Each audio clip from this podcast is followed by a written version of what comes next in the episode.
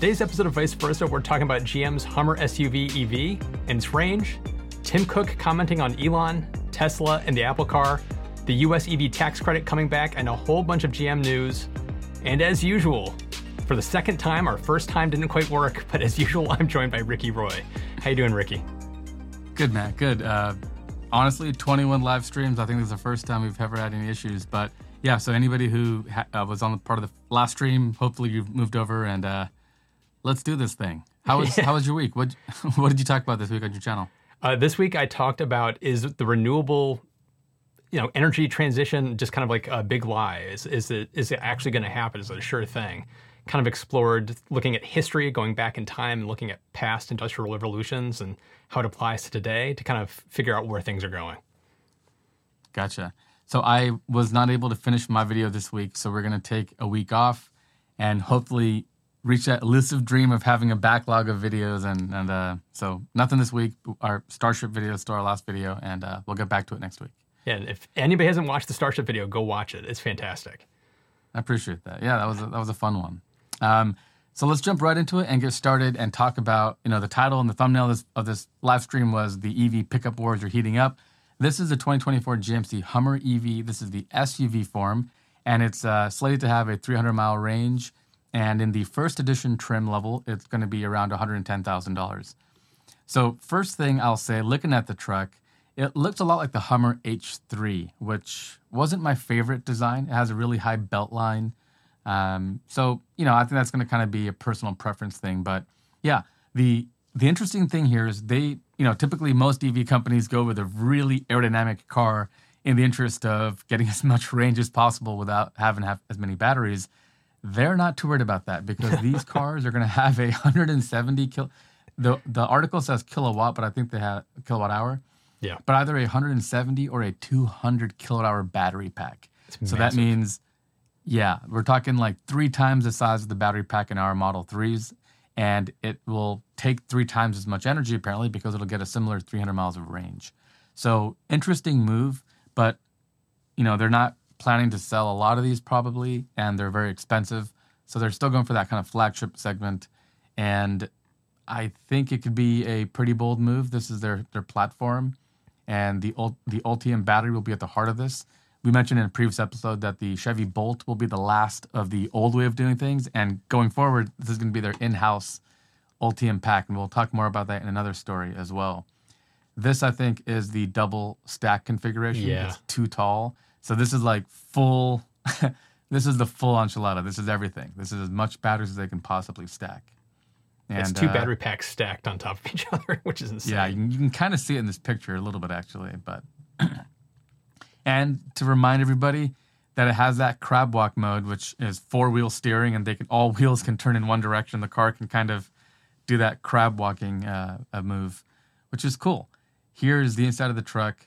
Um, notice here there's a big old honking gear shifter, which we will talk about with Tesla's decision to go very much the other way on this decision. But cool truck. I think it's going to appeal to people who like that kind of military, industrial, big honking kind of kind of look uh, let's say the not minimalist, and um, I think it's going to be a pretty successful truck. Uh, the the sister story to this is that they've also uh, announced that they're building an electric Chevy Silverado that has 400 miles of range. So you know if they're going to have a similar 200 kilowatt battery pack, they might have been able to get the drag down a little bit. But this is not actually what it'll look like. This is the gas Silverado, and you know I don't think it'll look like this because if you're doing a you know clean sheet design, there's no reason why you have to have some of these kind of considerations. This is very much a body on frame truck. It has a big gas engine in the front, has huge grills which are horrible for aerodynamics, but I think truck driver truck lovers do love. But a lot of this kind of goes away when you have an EV. So I'll be very curious to see how it actually ends up looking. And details are a little bit scarce on that front, and it's very similar actually to my mind as the Ford F 150 EV that we keep hearing about because the pictures of it all seem to make it look like very much a traditional Ford F 150. But if it's going to be an EV and it's all new and it's a you know clean sheet design, does it have to look like that? Might they change it? Which gets into a funny conundrum that these companies are going to find themselves in, which is do you build a very traditional truck for people who like trucks? or do you build an EV for the cool, you know, early adopters? I don't know. I'm actually really torn on that. what do you what do you what do you think?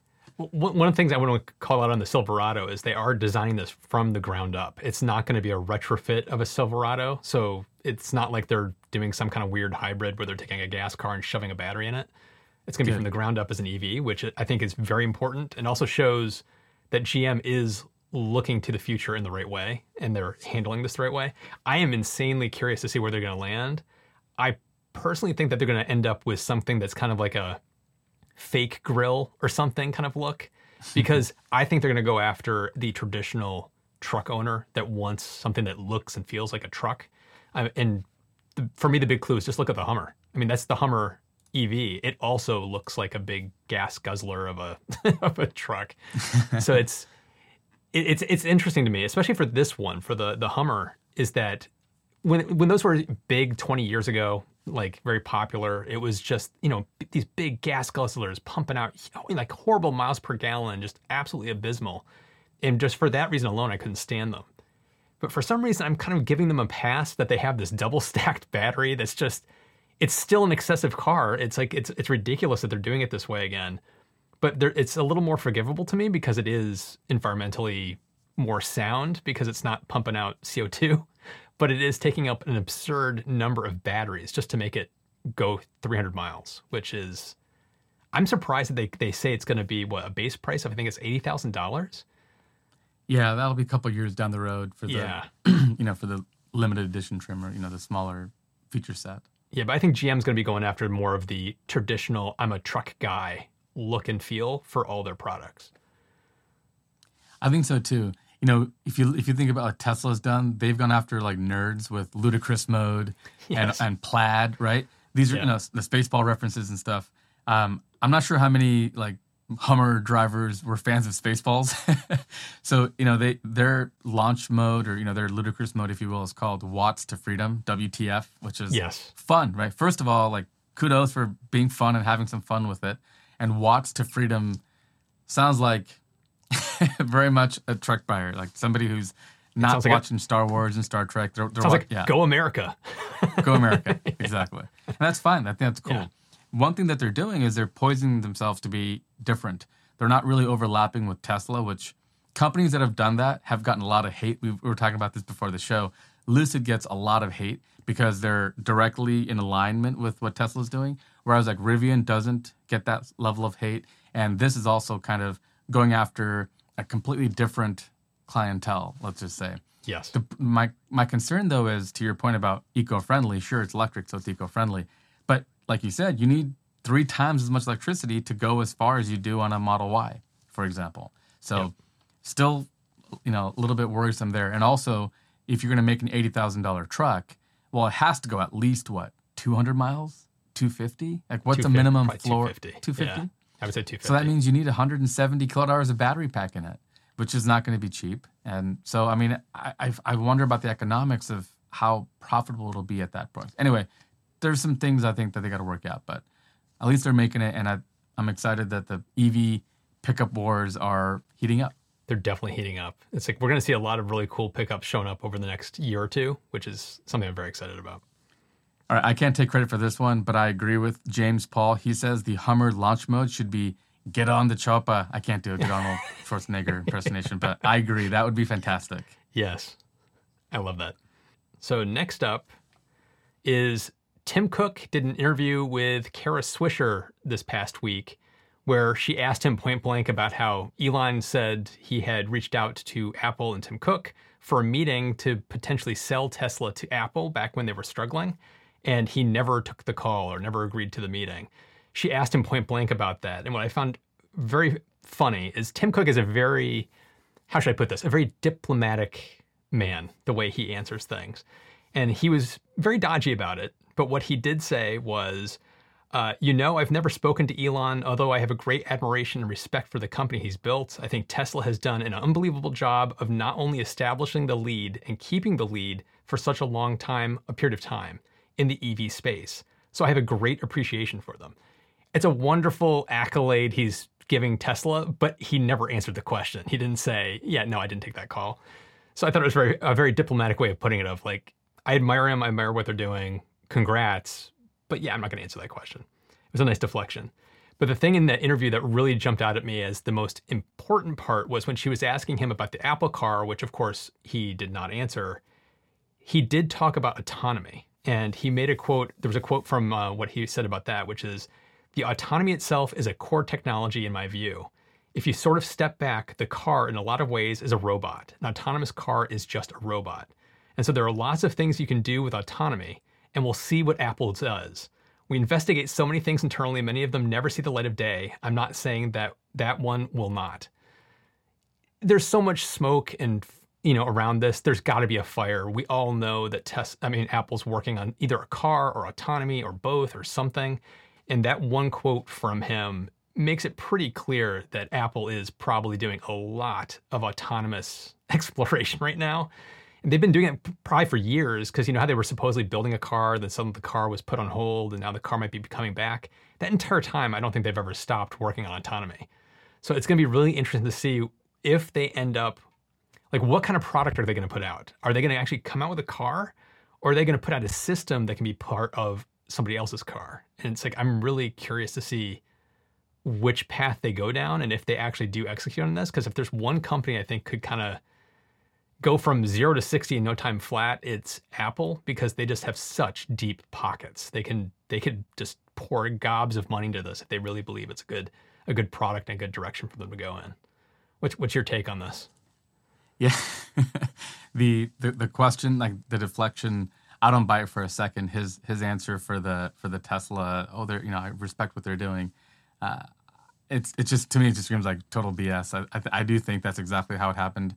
I think, you know, it's one of those things when you're not looking for something, you wouldn't see opportunity if it was standing in front of you.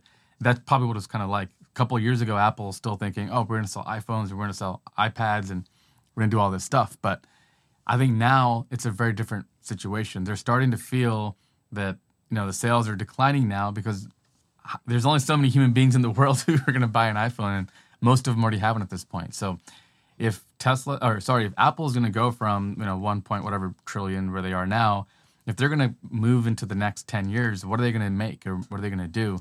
Uh, services are good. They have a lot of good inroads on services. Uh, a self-driving car sounds pretty lucrative. That talk about like doubling your valuation if you could if you could figure that out. My challenges there though are they're very much a hardware and software company, like you said. Are they going to really sell this as something to other companies, which is more the Google move? I'm not sure they are.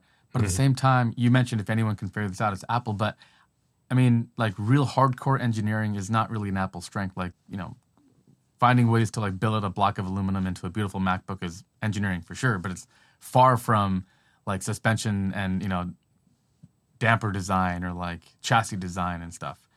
So, and also they don't have their own factories, you know, they, outsource that sort of stuff. So, I'm not sure that they're that well poised for this, and that might be why they're continuously going back and forth on this. We have a, you know, Project Titan. Now we don't. We're firing everybody. We do. We don't.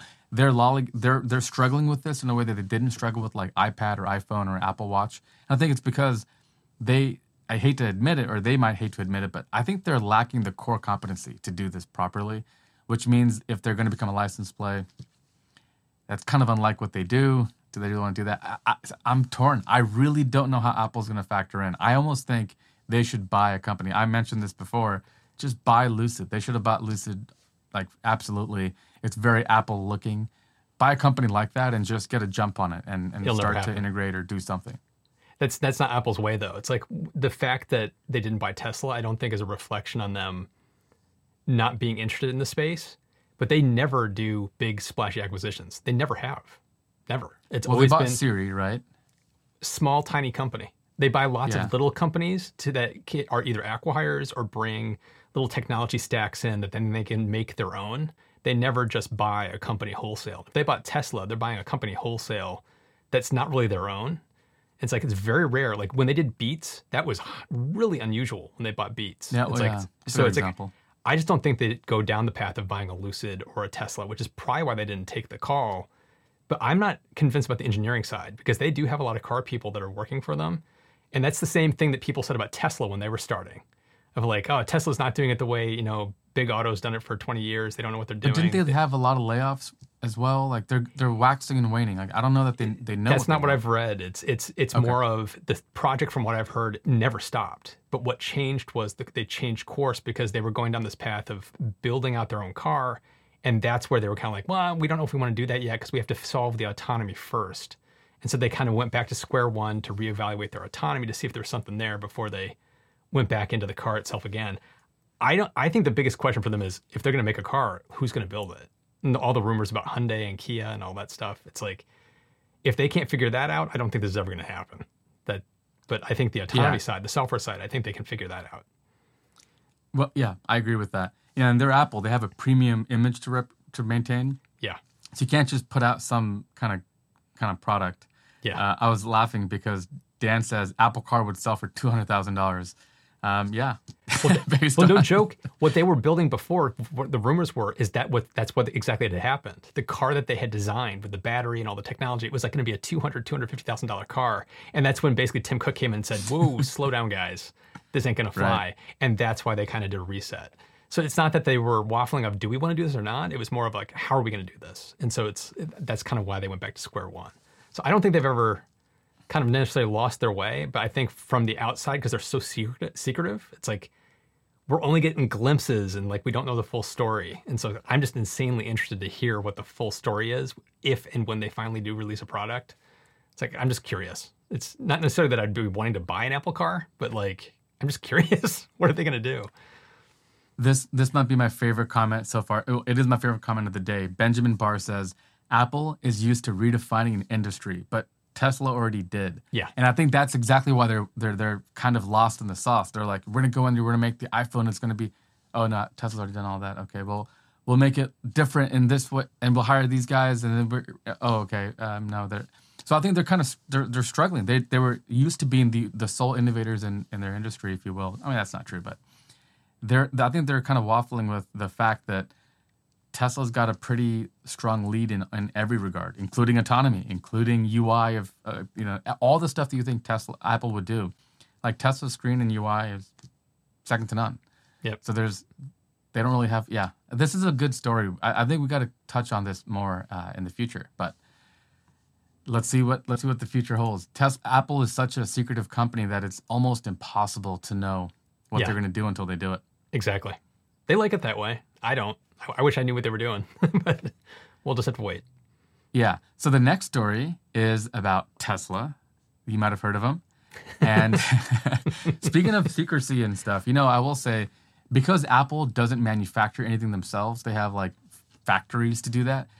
They have they, their secrecy days are over. Everything leaks. Like name one Apple product that wasn't completely known about, right? Yeah, no. Yeah. In contrast, you know a company that is massive that never leaks, You'd never hear anything about Tesla. Think about that, right? Cybertruck and this Model uh, S refresh, we didn't know anything about this until it was going to happen. So, this story is about the refreshed Model S and how it's shifting from how it shifts from drive to reverse.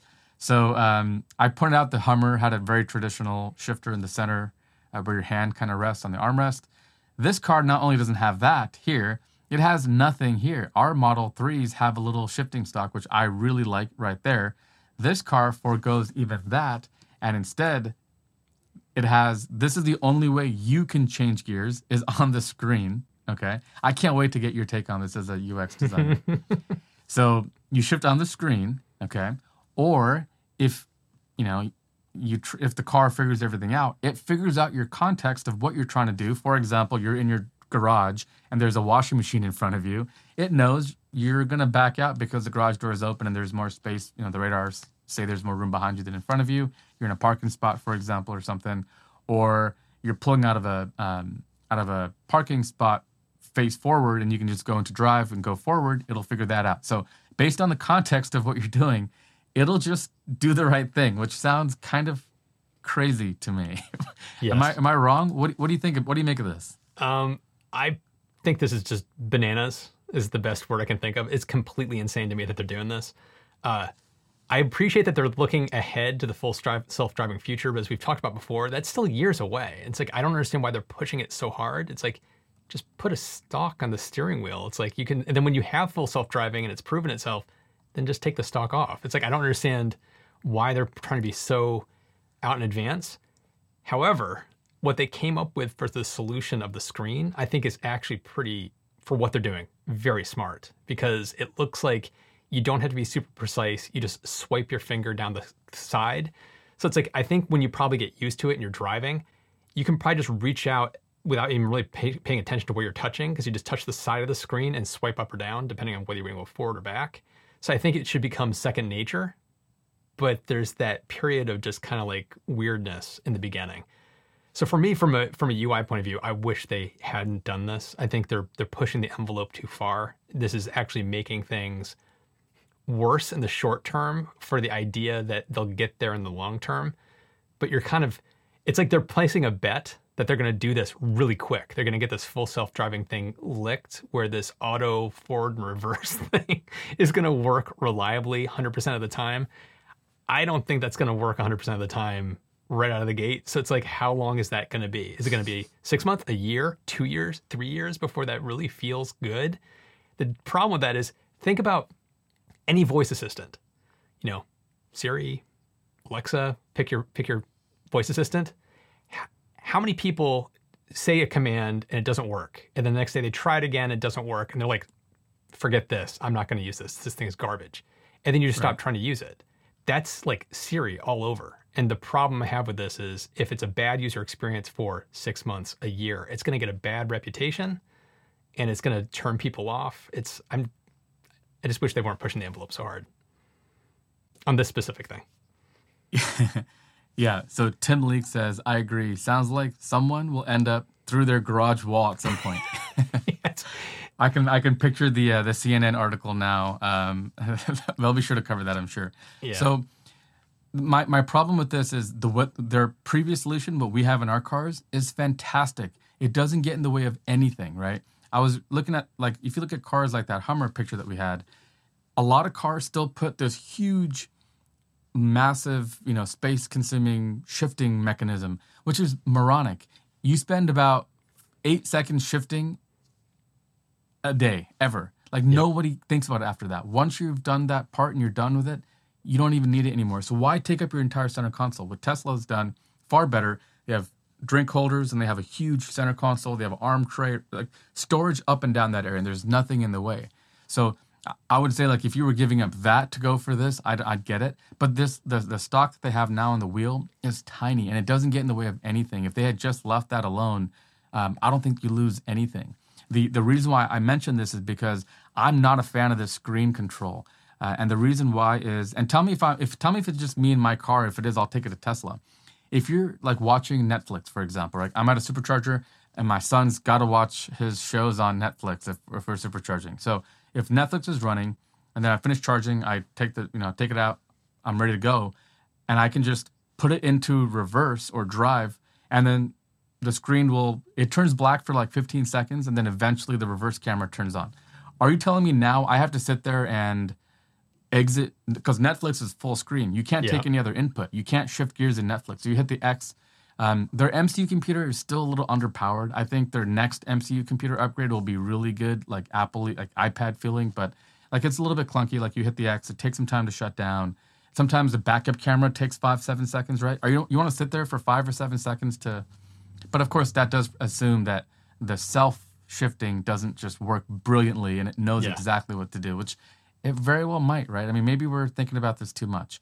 I will say I have some reservations, but um, and the cars have been delayed, and who knows why? They're not using the new batteries or anything, so there are some delays. There could be stuff like this they're working out, but when we get our hands on it, I guess we'll know better. But weird, weird yeah. choices, I think, um, and cool though. I mean, they're they're always pushing the envelope. I, I can appreciate that.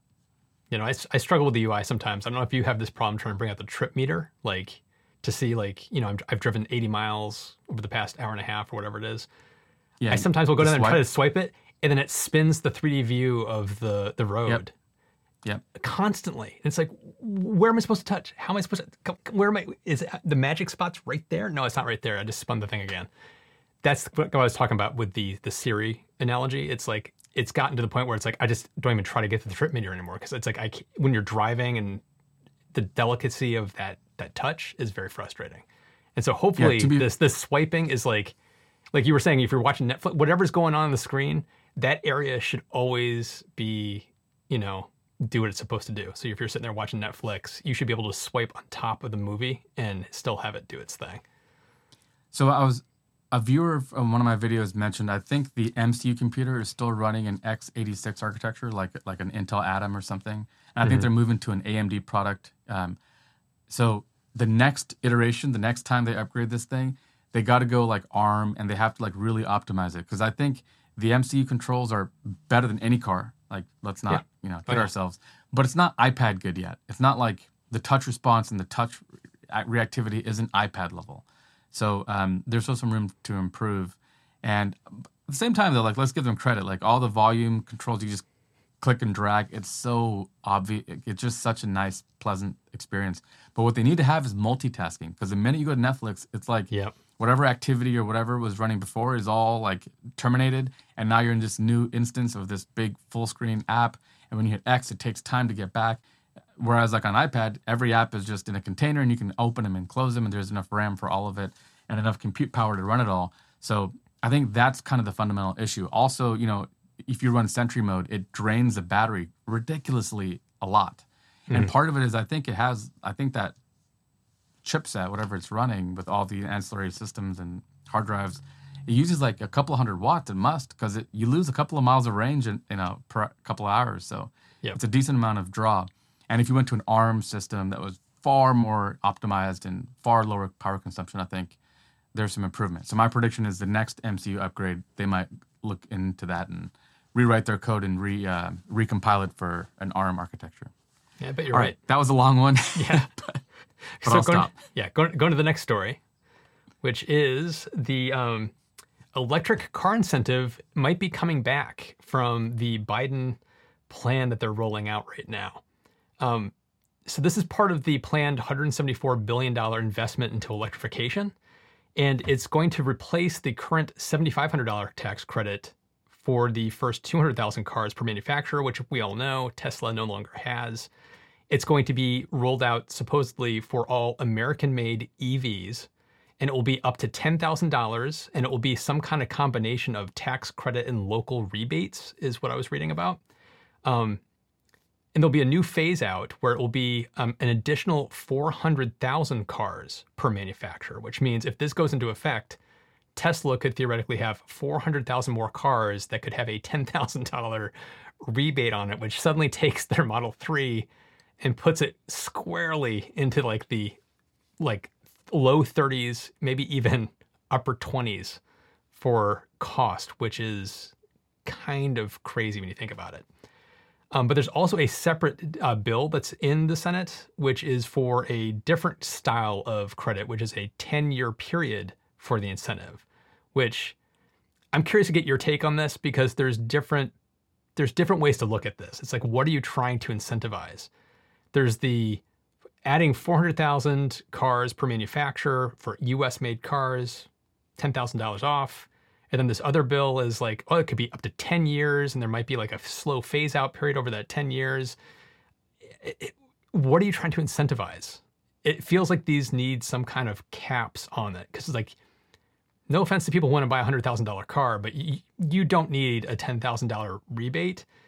It doesn't incentivize car companies to make the most affordable cars they can make at that rate.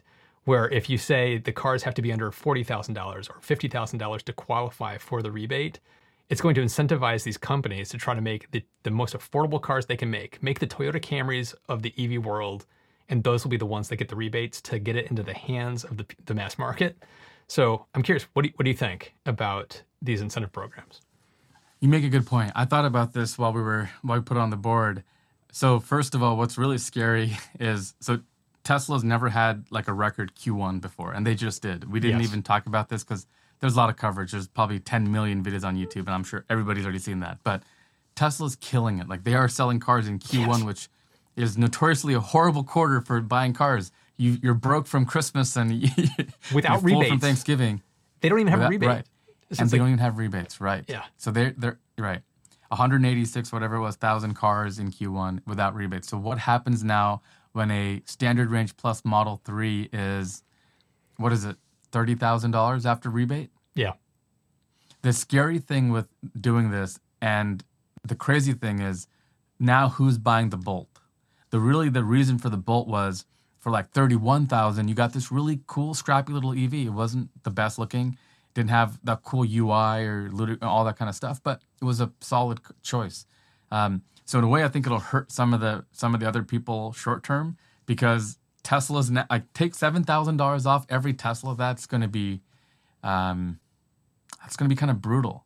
Like if you were trying to compete with the Model Y before and you're the Mach E, what just happened to you? I kind of like it at the same time because I want my Cybertruck.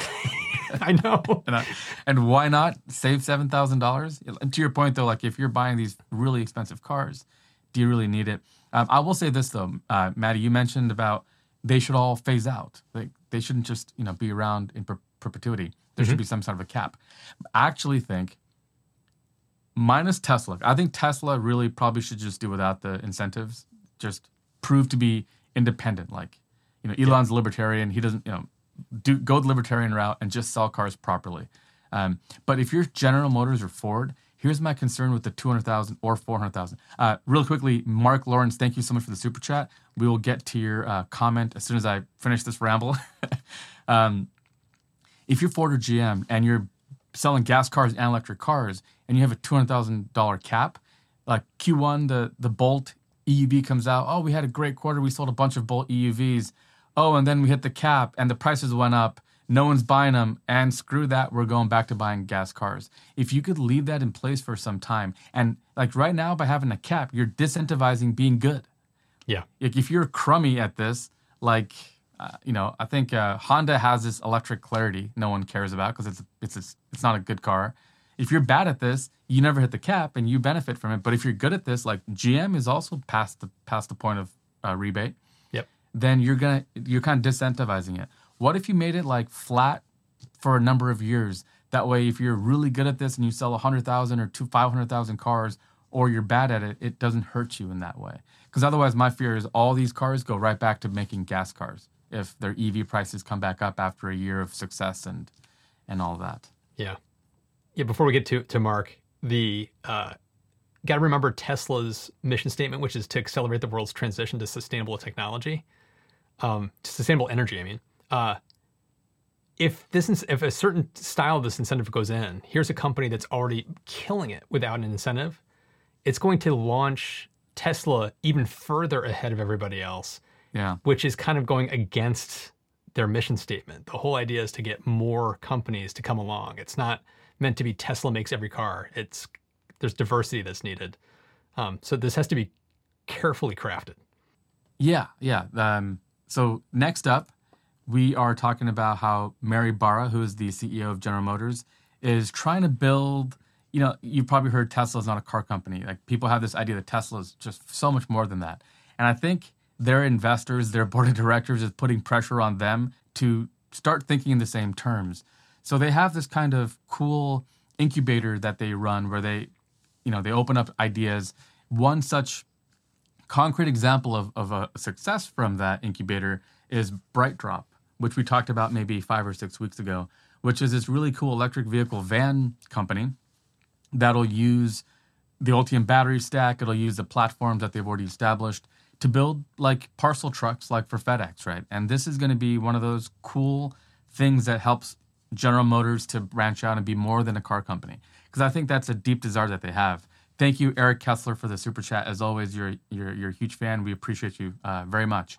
So the, the thing though is to me, this seemed a little bit kind of pie in the sky or kind of abstract because it seems like the right buzzwords. Like if you're a Silicon Valley, anybody from Silicon Valley probably uh, can can relate to this, but it has all the right corporate buzzwords to make it sound like you're doing some cool stuff. And there's a bunch of dudes with like cafe lattes and you know talking talking about philosophy and stuff. But at the end of the day, is there really concrete stuff happening? That's what I'm hoping to hear more about. BrightDrop was one example.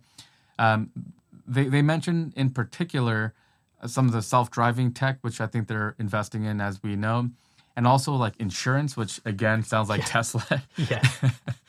it's like you're gonna get into insurance. You know, you know, you've been building cars for hundred years. Why now suddenly? And I, it's probably related to Super Cruise and the the interest of, um, you know, uh, of Cruise eventually becoming a service like Waymo. But Yep.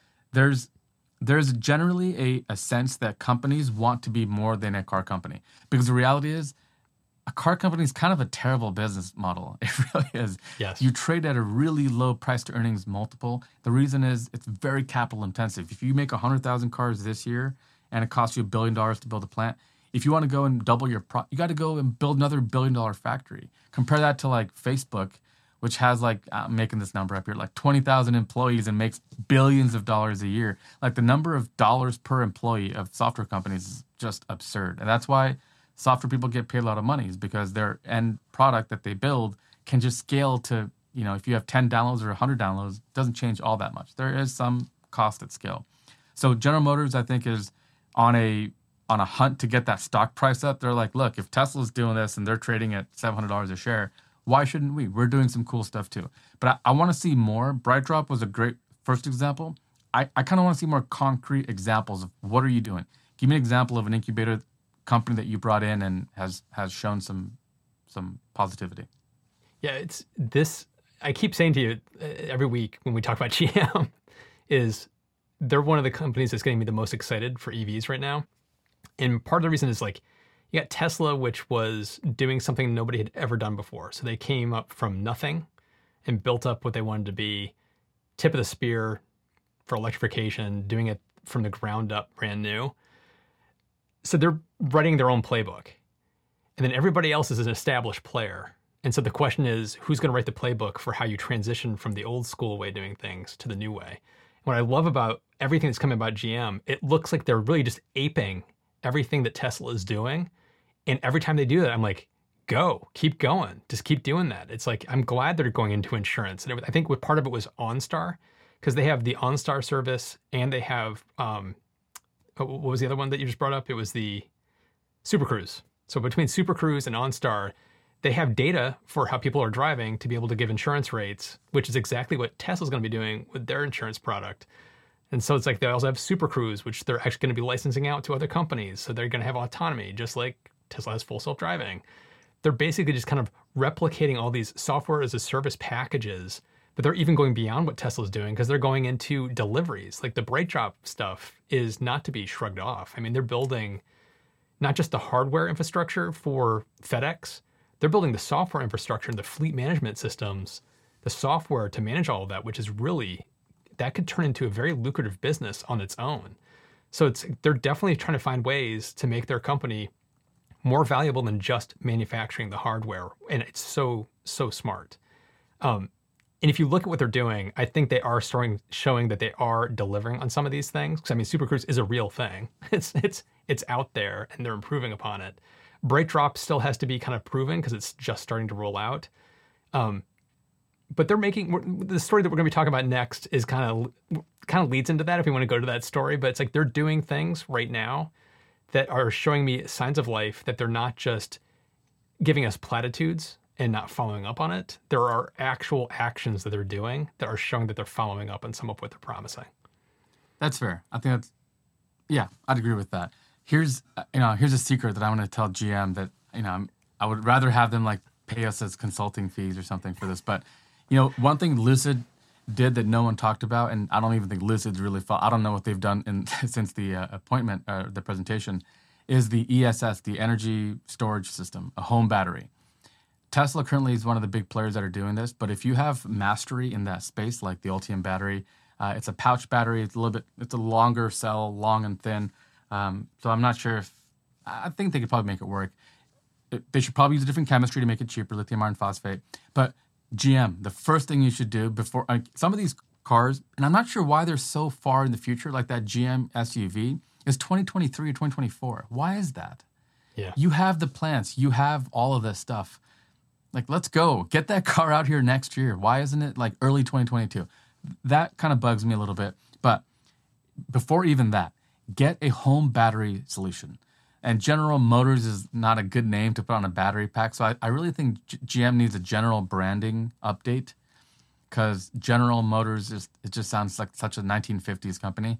Um, so whatever they come up with or whatever they do, build a home battery. Make them like eight to 15 or 20. uh, Make maybe make them different size classes, and get in the industry and just start pumping out home battery solutions. I think every EV maker should be doing that as a low cost way to start bringing in revenue before your cars are ready, like Lucid. Let's say it's going to be another year before they deliver on their car. Well, start building these and start bringing in revenue from this. I bet you they will sell as many as they make. And that goes for anybody making home batteries. That's just my take. But it depends if they have the battery supply. Because we should probably move to the next story because I don't think they have the battery supply to do that.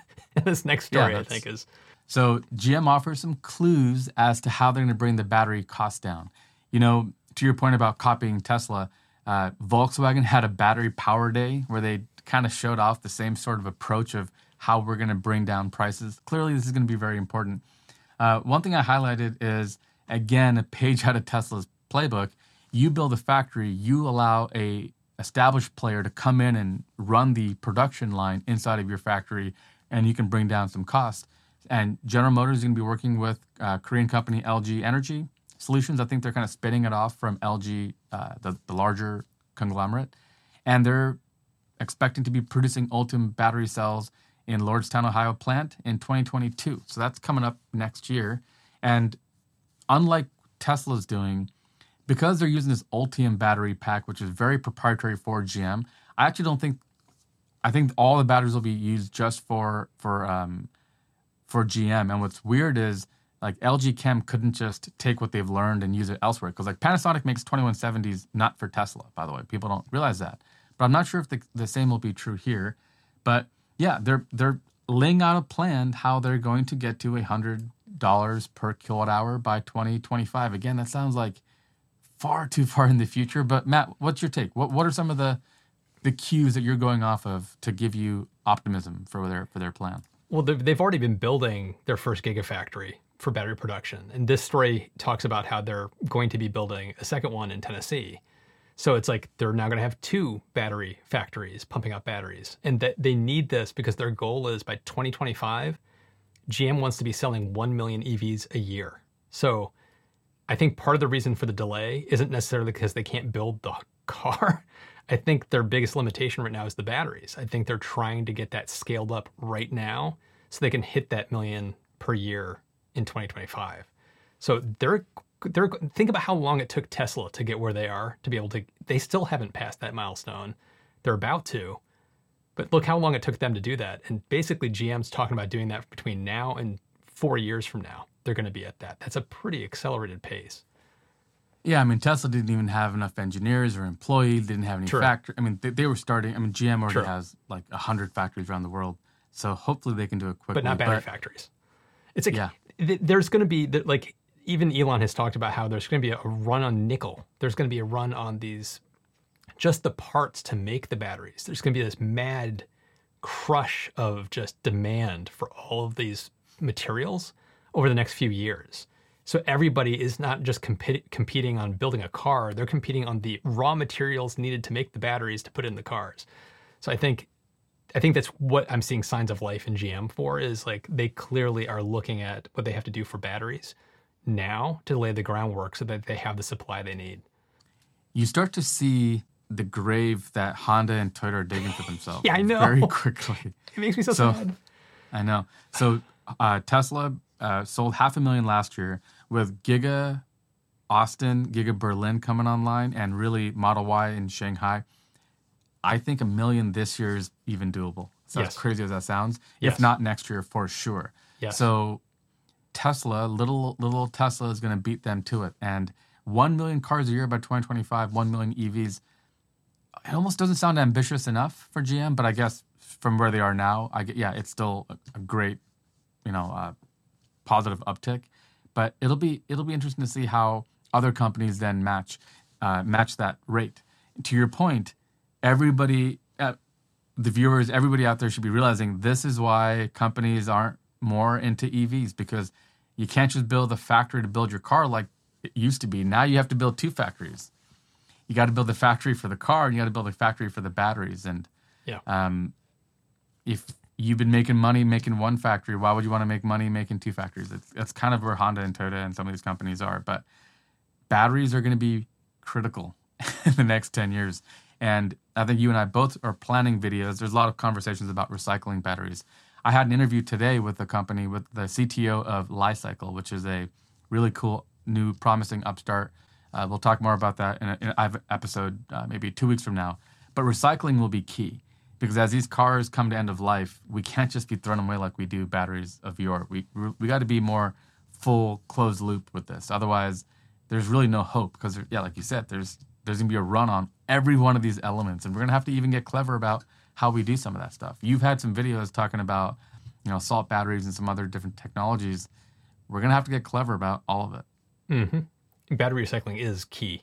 Without it, it's a closed loop system where you can kind of just keep t- the same materials going through. It's to drop costs, so it's to be a benefit cost wise and then it's less materials you have to pull out of the ground, so it's to make things doable. So companies like Li-Cycle and American Manganese, there's all these different companies, uh, Redwood Materials. It's like they're all this mad dash into battery recycling for a very good reason. This one went by really quickly. I honestly did not think our story load would take up as much time as it did, but yeah. And uh, don't forget to subscribe if you haven't already. Hit that notification bell so you don't miss an episode. We're live every Thursday, 8 p.m. Eastern, 5 p.m. Pacific. And you can always listen to the podcast version of the show at viceversa.show. And always, as always, thanks so much for watching. We'll see you in the next one.